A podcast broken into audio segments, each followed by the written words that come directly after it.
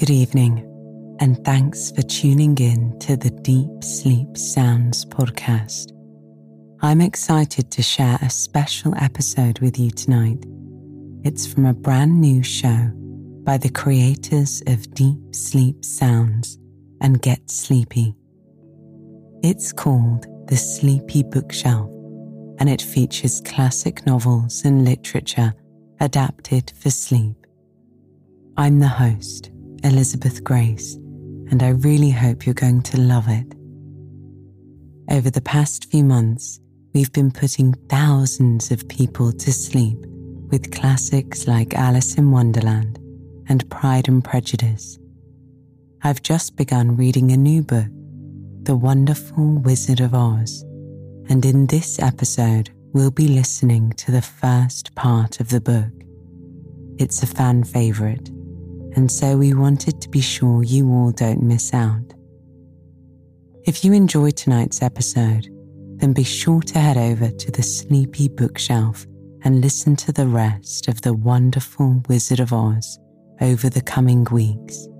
Just click the link in the show notes and follow the Sleepy Bookshelf so you don't miss an episode. Now, without further ado, I'll begin a quick wind down and start tonight's story. I hope you enjoy this episode of The Sleepy Bookshelf.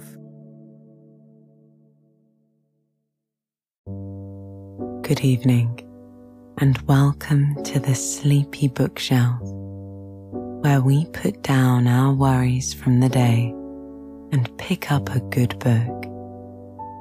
I'm Elizabeth, your host, and I'm so glad to have you here with me. Tonight, we'll be starting our third book, The Wonderful Wizard of Oz by L. Frank Baum originally published in 1900. The story follows the adventures of a young girl named Dorothy who finds herself swept away to an enchanted world far, far from home. You might be familiar with the 1939 film adaptation starring Judy Garland it's a great favorite of mine. So allow me to take you over the rainbow in this sleepy retelling. Before we open our book to the first page, get cozy in bed and allow your imagination to lead you into a new world. Before you know it, you'll be fast asleep if this is your first visit to the sleepy bookshelf, don't worry if you nod off before I finish this part of the story. At the beginning of the next episode, I'll give a thorough recap. That way, you can rest easy without worrying about missing anything important. Do keep in mind that all of the books on this show are selected and edited to help you fall asleep.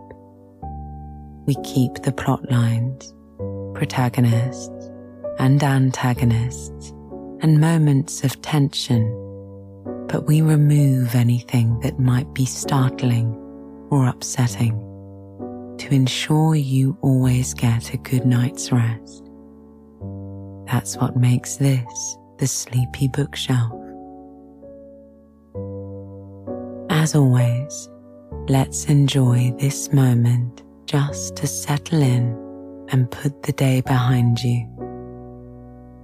Take an inhale and a big stretch in bed. And on your exhale, relax into a comfortable position. If there are any parts of your body that still feel tense, then give them an extra stretch. They deserve it after a day of hard work. And you deserve a good night's rest.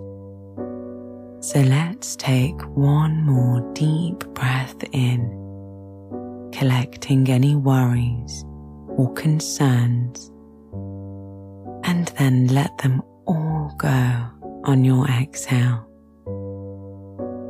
Wonderful.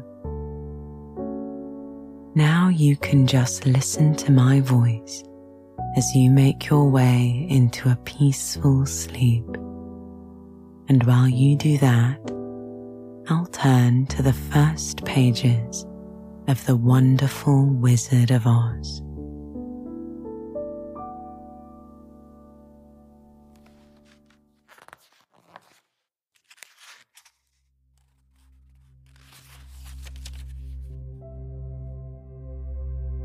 Chapter 1 The Cyclone Dorothy lived in the midst of the great Kansas prairies with Uncle Henry, who was a farmer, and Aunt Em, who was the farmer's wife. Their house was small, for the lumber to build it had to be carried by wagon many miles. There were four walls a floor, and a roof, which made one room.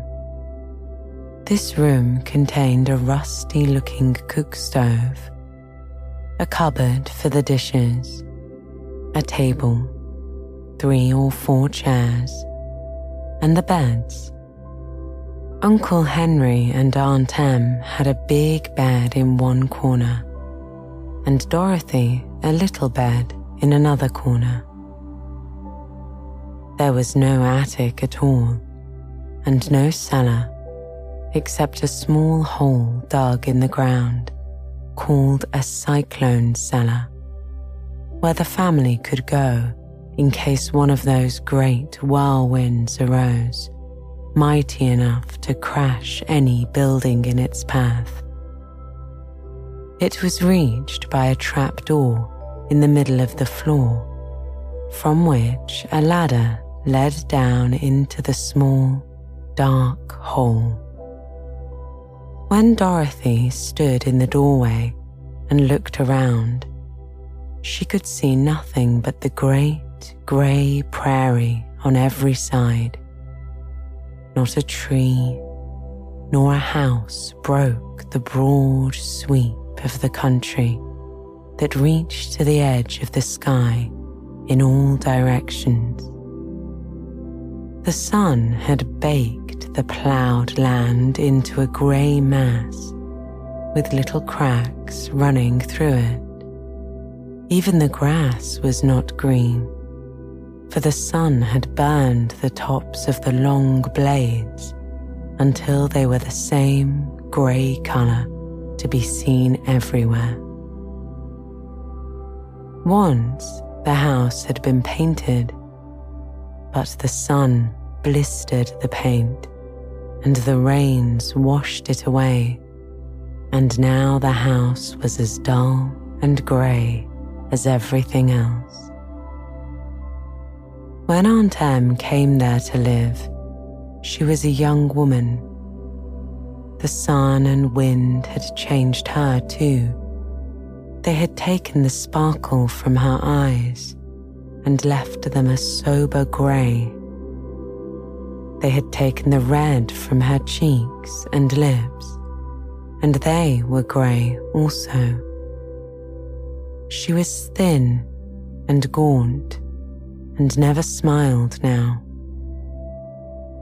When Dorothy, who was an orphan, first came to her, Aunt Em had been so startled by the child's laughter that she would press her hand upon her heart whenever Dorothy's merry voice reached her ears, and she still looked at the little girl with wonder that she could find anything to laugh at. Uncle Henry never laughed. He worked hard from morning till night and did not know what joy was. He was grey also, from his long beard to his rough boots and he looked stern and solemn and rarely spoke. It was Toto that made Dorothy laugh and saved her from growing as grey as her other surroundings. Toto was not grey. He was a little black dog with long, silky hair and small black eyes that twinkled merrily on either side of his funny wee nose. Toto played all day long, and Dorothy played with him and loved him dearly. Today, however, they were not playing. Uncle Henry sat upon the doorstep and looked anxiously at the sky, which was even greyer than usual. Dorothy stood in the door with Toto in her arms and looked at the sky too. Aunt Em was washing the dishes. From the far north, they heard a low wail of the wind, and Uncle Henry and Dorothy could see where the long grass bowed in waves before the coming storm. There now came a sharp whistling in the air from the south, and as they turned their eyes that way, they saw ripples in the grass coming from that direction also. Suddenly, Uncle Henry stood up. There's a cyclone coming, Em, he called to his wife. I'll go look after the stock. Then he ran towards the sheds where the cows and horses were kept. Aunt Em dropped her work and came to the door. One glance told her of the danger close at hand. Quick, Dorothy, she called. Run for the cellar. Toto jumped out of Dorothy's arms and hid under the bed, and the girl started to him. Aunt Em, badly frightened, threw open the trap door in the floor and climbed down the ladder into the small, dark hole. Dorothy caught Toto at last and started to follow her aunt. When she was halfway across the room, there came a great shriek from the wind, and the house shook so hard that she lost her footing and sat down suddenly upon the floor. Then a strange thing happened. The house whirled around two or three times and rose slowly through the air.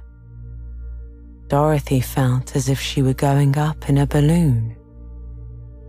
The north and south winds met where the house stood and made it the exact center of the cyclone.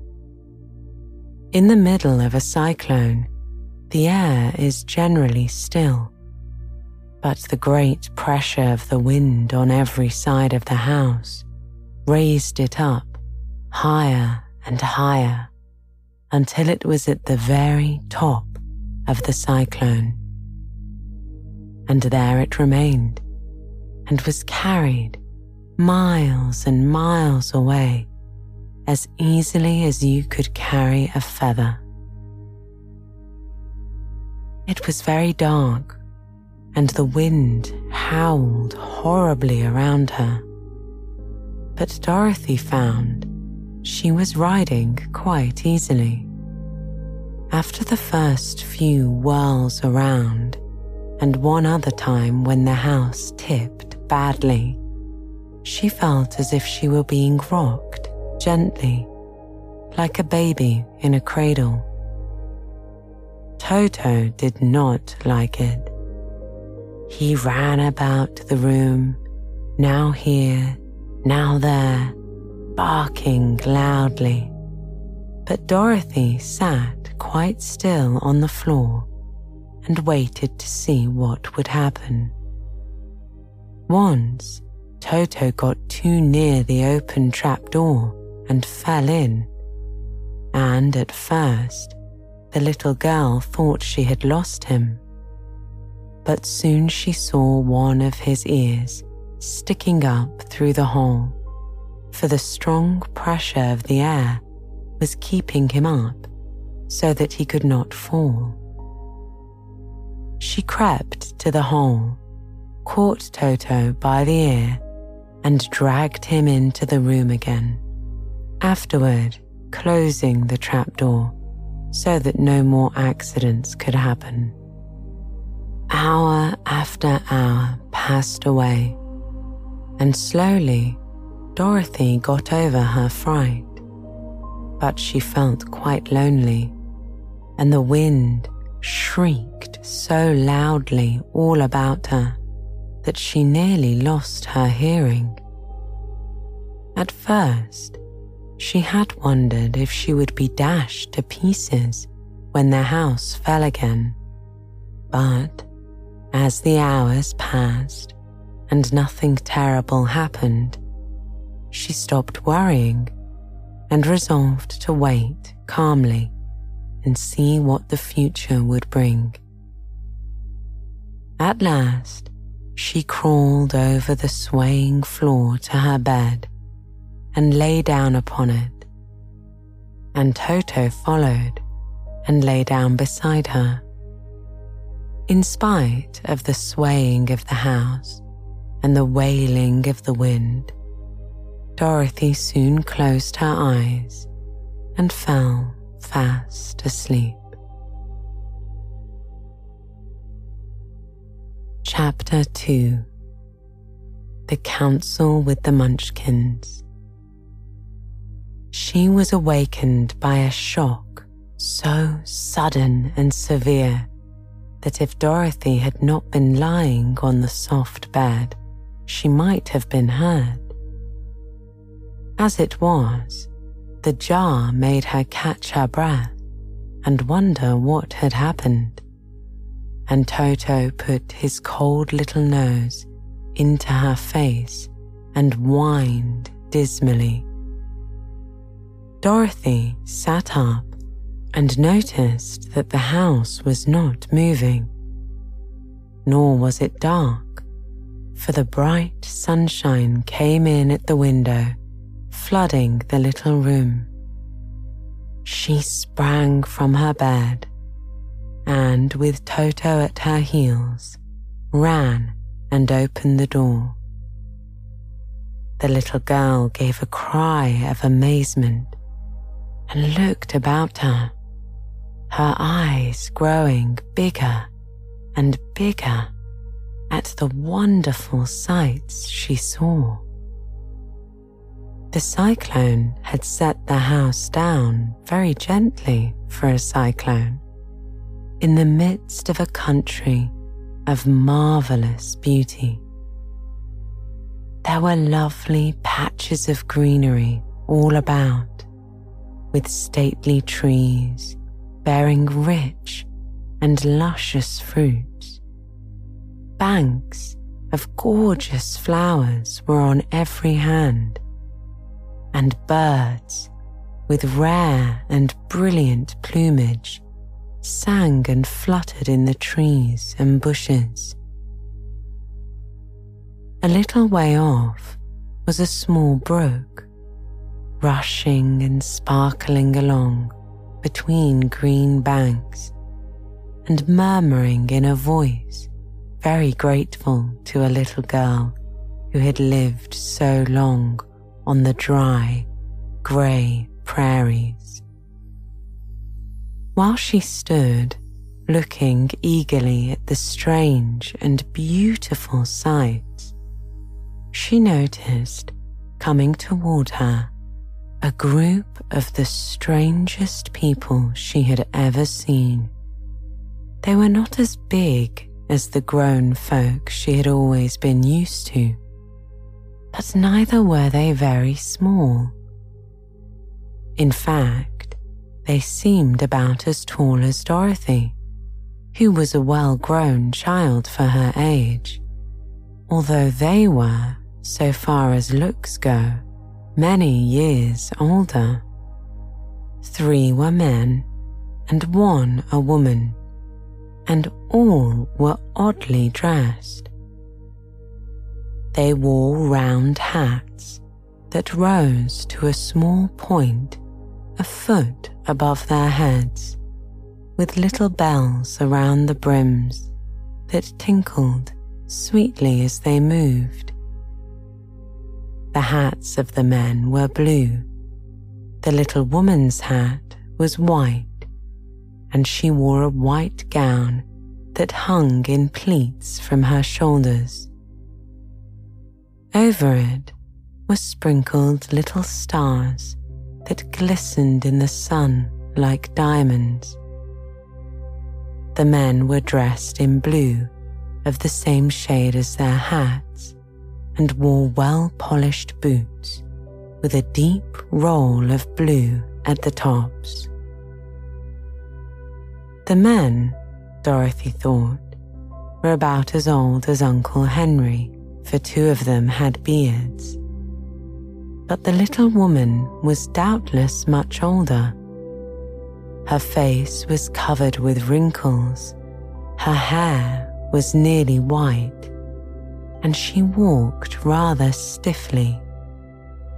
When these people drew near the house where Dorothy was standing in the doorway, they paused and whispered among themselves as if afraid to come farther.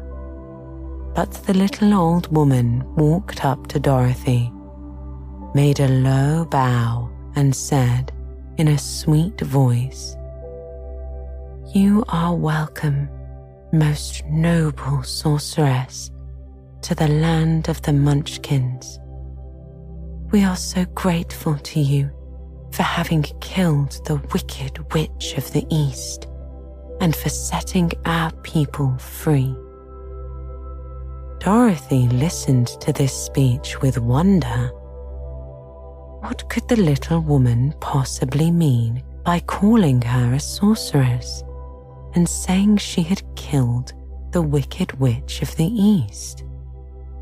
Dorothy was an innocent, harmless little girl who had been carried by a cyclone many miles from home, and she had never killed anything in all her life.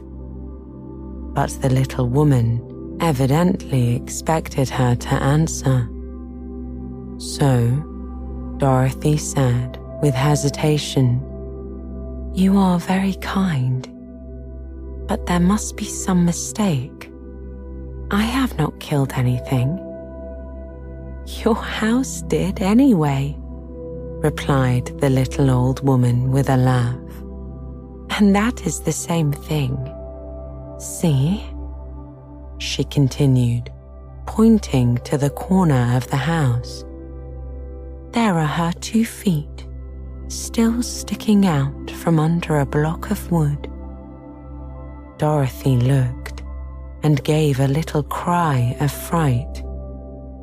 There, indeed, just under the corner of the great beam the house rested on, two feet were sticking out, shod in silver shoes with pointed toes. Oh dear, oh dear, said Dorothy clasping her hands together in dismay.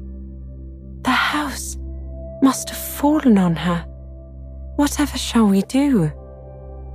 There is nothing to be done, said the little woman calmly. But who was she? asked Dorothy. She was the wicked witch of the East, as I said, answered the little woman she has held all the Munchkins in bondage for many years, making them work for her night and day. Now they are all set free and are grateful to you for the favor. who are the Munchkins? Inquired Dorothy. They are the people who live in this land of the East where the Wicked Witch ruled. The little woman said. Are you a Munchkin? asked Dorothy. No, but I am their friend, although I live in the land of the North, the woman replied. When they saw the Witch of the East was dead, the Munchkins sent a swift message to me, and I came at once. I am the Witch of the North. Oh, gracious, cried Dorothy. Are you a real witch? Yes, indeed, answered the little woman. But I am a good witch, and the people love me. I am not as powerful as the wicked witch was who ruled here, or I should have set the people free myself. But I thought all witches were wicked, said the girl, who was half frightened at facing a real witch. Oh no, that is a great mistake, the woman said. There were only four witches in all the land of Oz, and two of them, those who live in the north and the south, are good witches. I know this is true, for I am one of them myself and cannot be mistaken. Those who dwelt in the east and the west were, indeed, wicked witches. But now that you have killed one of them, there is but one wicked witch in all the land of Oz, the one who lives in the west. But, said Dorothy after a moment's thought, Aunt Emma has told me that the witches were all dead years and years ago. Who is Aunt Em? inquired the little old woman. She is my aunt who lives in Kansas, where I come from, answered Dorothy. The Witch of the North seemed to think for a time, with her head bowed and her eyes upon the ground. Then she looked up and said, I do not know where Kansas is, for I have never heard that country mentioned before. I fear it may be far from here, replied Dorothy. Then that accounts for it the witch said. In many distant countries, I believe there are no witches left, nor wizards, nor sorceresses, nor magicians. But you see, we in the land of Oz are cut off from all the rest of the world. Therefore, we still have witches and wizards among us. Who are the wizards? asked Dorothy. Oz himself is the great wizard, answered the witch, sinking her voice into a whisper. He is more powerful than all the rest of us together. He lives in the City of Emeralds. Dorothy was going to ask another question, but just then the Munchkins who had been standing silently by, gave a loud shout and pointed to the corner of the house where the wicked witch had been lying. What is it? asked the little old woman, and looked and began to laugh. The feet of the dead witch had disappeared entirely, and nothing was left but the silver shoes. She was so old, explained the Witch of the North, that she dried up quickly in the sun. That is the end of her.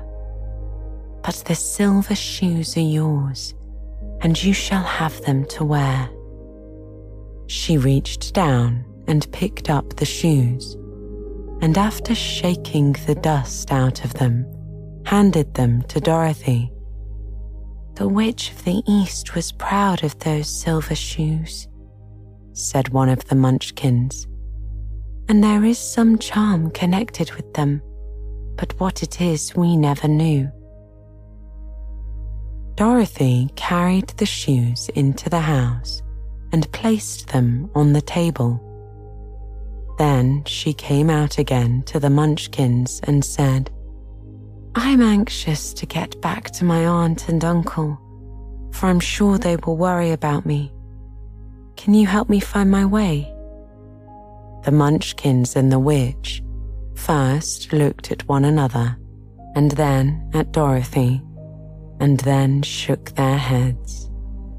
At the east, not far from here, said one, there is a great desert, and none could live to cross it. It is the same at the south, said another, for I have been there and seen it. The south is the country of the Quadlings. I am told, said the third man, that it is the same at the west, and that country where the Winkies live is ruled by the wicked witch of the west, who would make you her prisoner if you passed her way. The north is my home, said the old lady, and its edge is the same great desert that surrounds this land of Oz. I'm afraid, my dear, you will have to live with us. Dorothy began to sob at this, for she felt lonely among all these strange people. Her tears seemed to grieve the kind hearted Munchkins, for they immediately took out their handkerchiefs and began to weep also. As for the little old woman, she took off her cap and balanced the point on the end of her nose while she counted one, two, three in a solemn voice. At once, the cap changed to a slate on which was written in big white chalk marks Let Dorothy go to the city of emeralds. The little old woman took the slate from her nose and, having read the words on it, asked, Is your name Dorothy, my dear? Yes, answered the child, looking up and drying her tears. Then you must go to the City of Emeralds, the woman replied. Perhaps Oz will help you. Where is this city? asked Dorothy. It is exactly in the center of the country and is ruled by Oz the great wizard I told you of, she said. Is he a good man? inquired the girl anxiously. He is a good wizard, she answered. Whether he is a man or not, I cannot tell, for I have never seen him. How can I get there? asked Dorothy you must walk. It is a long journey through a country that is sometimes pleasant and sometimes dark and terrible, said the witch. However, I will use all the magic arts I know of to keep you from harm. Won't you go with me? pleaded the girl, who had begun to look upon the little old woman as her only friend. No, I cannot do that, she replied, but I will give you my kiss, and no one will dare injure a person who has been kissed by the Witch of the North. She came close to Dorothy and kissed her gently on the forehead Where her lips touched the girl, they left a round, shining mark, as Dorothy found out soon after. The road to the City of Emeralds is paved with yellow brick, said the witch, so you cannot miss it. When you get to Oz, do not be afraid of him, but tell your story and ask him to help you. Goodbye, my dear. The three munchkins bowed low to her and wished her a pleasant journey after which they walked away through the trees. The witch gave Dorothy a friendly little nod, whirled around on her left heel three times, and straightway disappeared, much to the surprise of little Toto, who barked after her loudly enough when she had gone because he had been afraid even to growl while she stood by. But Dorothy, knowing her to be a witch, had expected her to disappear in just that way and was not surprised in the least. Chapter 3 How Dorothy Saved the Scarecrow When Dorothy was left alone, she began to feel hungry. So she went to the cupboard and cut herself some bread, which she spread with butter. She gave some to Toto, and taking a pail from the shelf, she carried it down to the little brook and filled it with clear, sparkling water. Toto ran over to the trees and began to bark at the birds sitting there. Dorothy went to get him and saw such delicious fruit hanging from the branches that she gathered some of it, finding it just what she wanted to help out her breakfast. Then she went back to the house and having helped herself and Toto to a good drink of the cool, clear water, she set about making ready for the journey to the City of Emeralds. Dorothy had only one other dress, but that happened to be clean and was hanging on a peg beside her bed. It was gingham with checks of white and blue. And although the blue was somewhat faded with many washings, it was still a pretty frock. The girl washed herself carefully, dressed herself in the clean gingham, and tied her pink sunbonnet on her head. She took a little basket and filled it with bread from the cupboard, laying a white cloth over the top. Then she looked down at her feet and noticed how old and worn her shoes were. They surely will never do for a long journey, Toto, she said. And Toto looked up into her face with his little black eyes and wagged his tail to show he knew what she meant. At that moment, Dorothy saw lying on the table the silver shoes that had belonged to the Witch of the East. I wonder if they will fit me, she said to Toto. They would be just the thing to take a long walk in, for they would not wear out. She took off her old leather shoes and tried on the silver ones, which fitted her as well as if they had been made for her. Finally, she picked up her basket.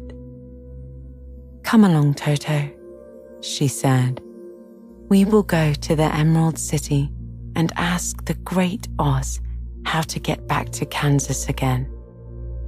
She closed the door, locked it, and put the key carefully in the pocket of her dress. And so, with Toto trotting along soberly behind her, she started on her journey. There were several roads nearby, but it did not take her long to find the one paved with yellow bricks. Within a short time, she was walking briskly toward the Emerald City, her silver shoes tinkling merrily on the hard yellow road bed. The sun shone bright and the birds sang sweetly, and Dorothy did not feel nearly so bad as you might think a little girl would, who had been suddenly whisked away from her own country and set down in the midst of a strange land. She was surprised as she walked along to see how pretty the country was about her. There were neat fences at the sides of the road, painted a dainty blue colour, and beyond them were fields of grain and vegetables in abundance. Evidently, the Munchkins were good farmers and able to raise large crops. Once in a while, she would pass a house, and the people came out to look at her and bow low as she went by. For everyone knew she had been the means of destroying the wicked witch and setting them free. The houses of the Munchkins were odd looking dwellings, for each was round with a big dome for a roof. All were painted blue, for in this country of the East, blue was the favorite color.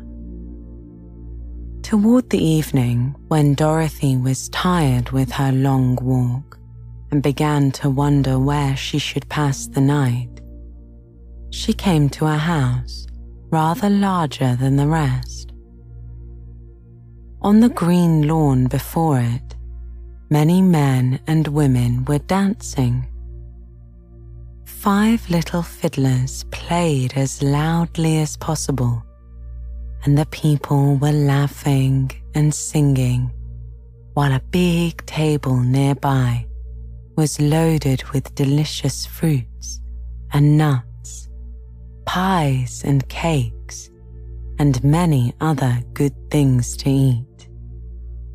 The people greeted Dorothy kindly and invited her to supper and to pass the night with them, for this was the home of one of the richest munchkins in the land, and his friends were gathered with him to celebrate their freedom from the bondage of the wicked witch. Dorothy ate a hearty supper and was waited upon by the rich munchkin himself, whose name was Boq. She then sat upon a settee and watched the people dance. When Boq saw her silver shoes, he said, You must be a great sorceress. Why? asked the girl because you wear silver shoes and have killed the wicked witch, he answered. Besides, you have white in your frock, and only witches and sorceresses wear white. My dress is blue and white checked, said Dorothy, smoothing out the wrinkles in it. It is kind of you to wear that, said Boq. Blue is the color of the munchkins, and white is the witch color. So we know you are a friendly witch. Dorothy did not know what to say to this, for all the people seemed to think her a witch, and she knew very well she was only an ordinary little girl who had come by the chance of a cyclone into a strange land. When she had tired watching the dancing, Boq led her into the house, where he gave her a room with a pretty bed in it.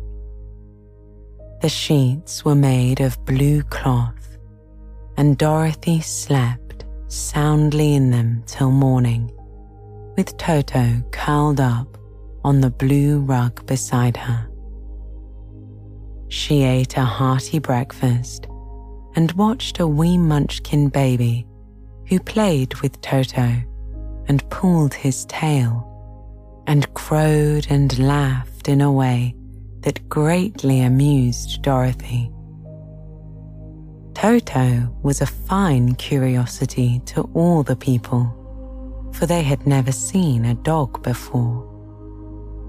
How far is it to the Emerald City? the girl asked. I do not know, answered Boq gravely, for I have never been there. It is better for people to keep away from Oz unless they have business with him. But it is a long way to the Emerald City, and it will take you many days. The country here is rich and pleasant, but you must pass through rough and dangerous places before you reach the end of your journey. This worried Dorothy a little, but she knew that only the great Oz could help her get to Kansas again. So she bravely resolved not to turn back. She bade her friends goodbye and again started along the road of yellow brick. When she had gone several miles, she thought she would stop to rest, and so climbed on top of the fence beside the road and sat down. There was a great cornfield beyond the fence, and not far away, she saw a scarecrow placed high on a pole to keep the birds from the ripe corn.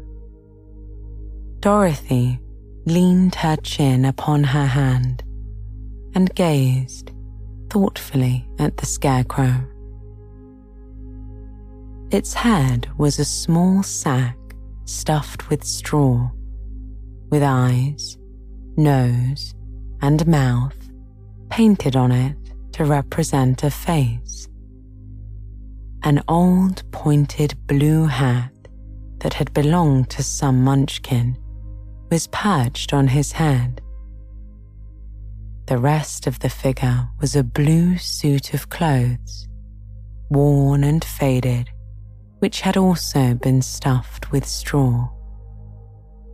On the feet were some old boots with blue tops, such as every man wore in this country. And the figure was raised above the stalks of corn by means of the pole stuck up its back. While Dorothy was looking earnestly into the strange, painted face of the scarecrow, she was surprised to see one of the eyes slowly wink at her. She thought she must have been mistaken at first, for none of the scarecrows in Kansas ever wink. But presently, the figure nodded its head to her in a friendly way. Then she climbed down from the fence and walked up to it, while Toto ran around the pole and barked. Good day, said the scarecrow in a rather husky voice. Did you speak? asked the girl in wonder. Certainly, answered the Scarecrow. How do you do? I'm pretty well, thank you, replied Dorothy politely. How do you do? I'm not feeling well, said the Scarecrow with a smile, for it is very tedious being perched up here, night and day, to scare away crows. Can't you get down? asked Dorothy. No, for this pole is stuck up my back, he said. If you will please take away the pole, I shall be greatly obliged to you. Dorothy reached up both arms and lifted the figure off the pole, for being stuffed with straw, it was quite light. Thank you very much, said the Scarecrow when he had been set down on the ground. I feel like a new man. Dorothy was puzzled at this, for it sounded strange to hear a stuffed man speak and to see him bow and walk along beside her. Who are you? asked the Scarecrow when he had stretched himself and yawned. Where are you going? My name is Dorothy, said the girl and I'm going to the Emerald City to ask the Great Oz to send me back to Kansas. Where is the Emerald City? He inquired. And who is Oz? Why, don't you know? She returned in surprise. No, indeed. I don't know anything. You see, I am stuffed so I have no brains at all. He answered sadly. Oh, said Dorothy. I'm awfully sorry for you. Do you think, he asked, if I go to the Emerald City with you, that Oz would give me some brains? I cannot tell, she returned. But you may come with me if you like. If Oz will not give you any brains, you will be no worse off than you are now. That is true, said the Scarecrow. You see, he continued confidentially, I don't mind my legs and arms and body being stuffed because I cannot get hurt. If anyone treads on my toes or sticks a pin into me, it doesn't matter, for I can't feel it. But I do not want people to call me a fool. And if my head stays stuffed with straw instead of brain as yours is, how am I ever to know anything? I understand how you feel, said the little girl, who was truly sorry for him. If you will come with me, I'll ask Oz to do all he can for you. Thank you, he answered gratefully. They walked back to the road. Dorothy helped him over the fence, and they started along the path of yellow brick for the Emerald City. Toto did not like this addition to the party at first. He smelled around the stuffed man as if he suspected there might be a nest of rats in the straw, and he often growled in an unfriendly way at the scarecrow. Don't mind Toto, said Dorothy to her new friend. He never bites. Oh, I'm not afraid, replied the scarecrow. He can't hurt the straw do let me carry that basket for you. I shall not mind it, for I can't get tired. I'll tell you a secret, he continued as he walked along. There is only one thing in the world I'm afraid of. What is that? asked Dorothy. The Munchkin farmer who made you. No, answered the Scarecrow. It's a lighted match.